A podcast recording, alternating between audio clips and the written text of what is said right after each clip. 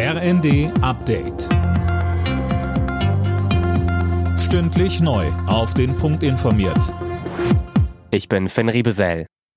Zum Gedenken an Wolfgang Schäuble hat Bundespräsident Steinmeier einen Trauerstaatsakt angeordnet. Wann der stattfinden soll, muss nun der Bundestag entscheiden. Schäuble, ehemaliger Bundestagspräsident und Bundesminister, war im Alter von 81 Jahren gestorben. Die deutsche Politik zeigte sich bestürzt. CDU-Chef Merz sagte über seinen Parteikollegen. Ich persönlich verliere mit Wolfgang Schäuble den engsten Freund und Ratgeber, den ich in der Politik jemals hatte.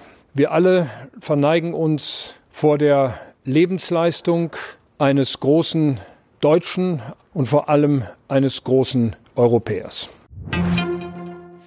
Die Hochwasserlage bleibt in Teilen Deutschlands angespannt. Mehrere Stauseen sind randvoll, unter anderem die Okertalsperre. Deswegen bereitet sich Braunschweig auf Hochwasser vor und auch in Dresden steigen die Pegelstände der Elbe weiter an. Klimakrise, Umweltverschmutzung, Wilderei. All das hat das weltweite Artensterben in diesem Jahr weiter befeuert. Darauf weist die Naturschutzorganisation WWF in ihrem Jahresbericht hin. Mehr von Tom Husse. Die großen Verlierer im Tierreich seien Löwen, Flussdelfine und Amphibien gewesen. Der WWF spricht von der größten Aussterbewelle seit Ende der Dinosaurierzeit.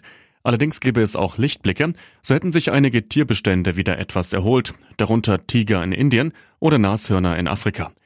Die Naturschützer riefen die Bundesregierung dazu auf, mehr gegen das Artensterben zu unternehmen. So brauche es etwa intakte Moore, Auwälder und Flusslandschaften. Mehr Zeit für Familie und Freunde. Das ist der beliebteste Vorsatz fürs kommende Jahr. Knapp zwei Drittel haben sich das laut einer Umfrage für die Krankenkasse DAK fest vorgenommen.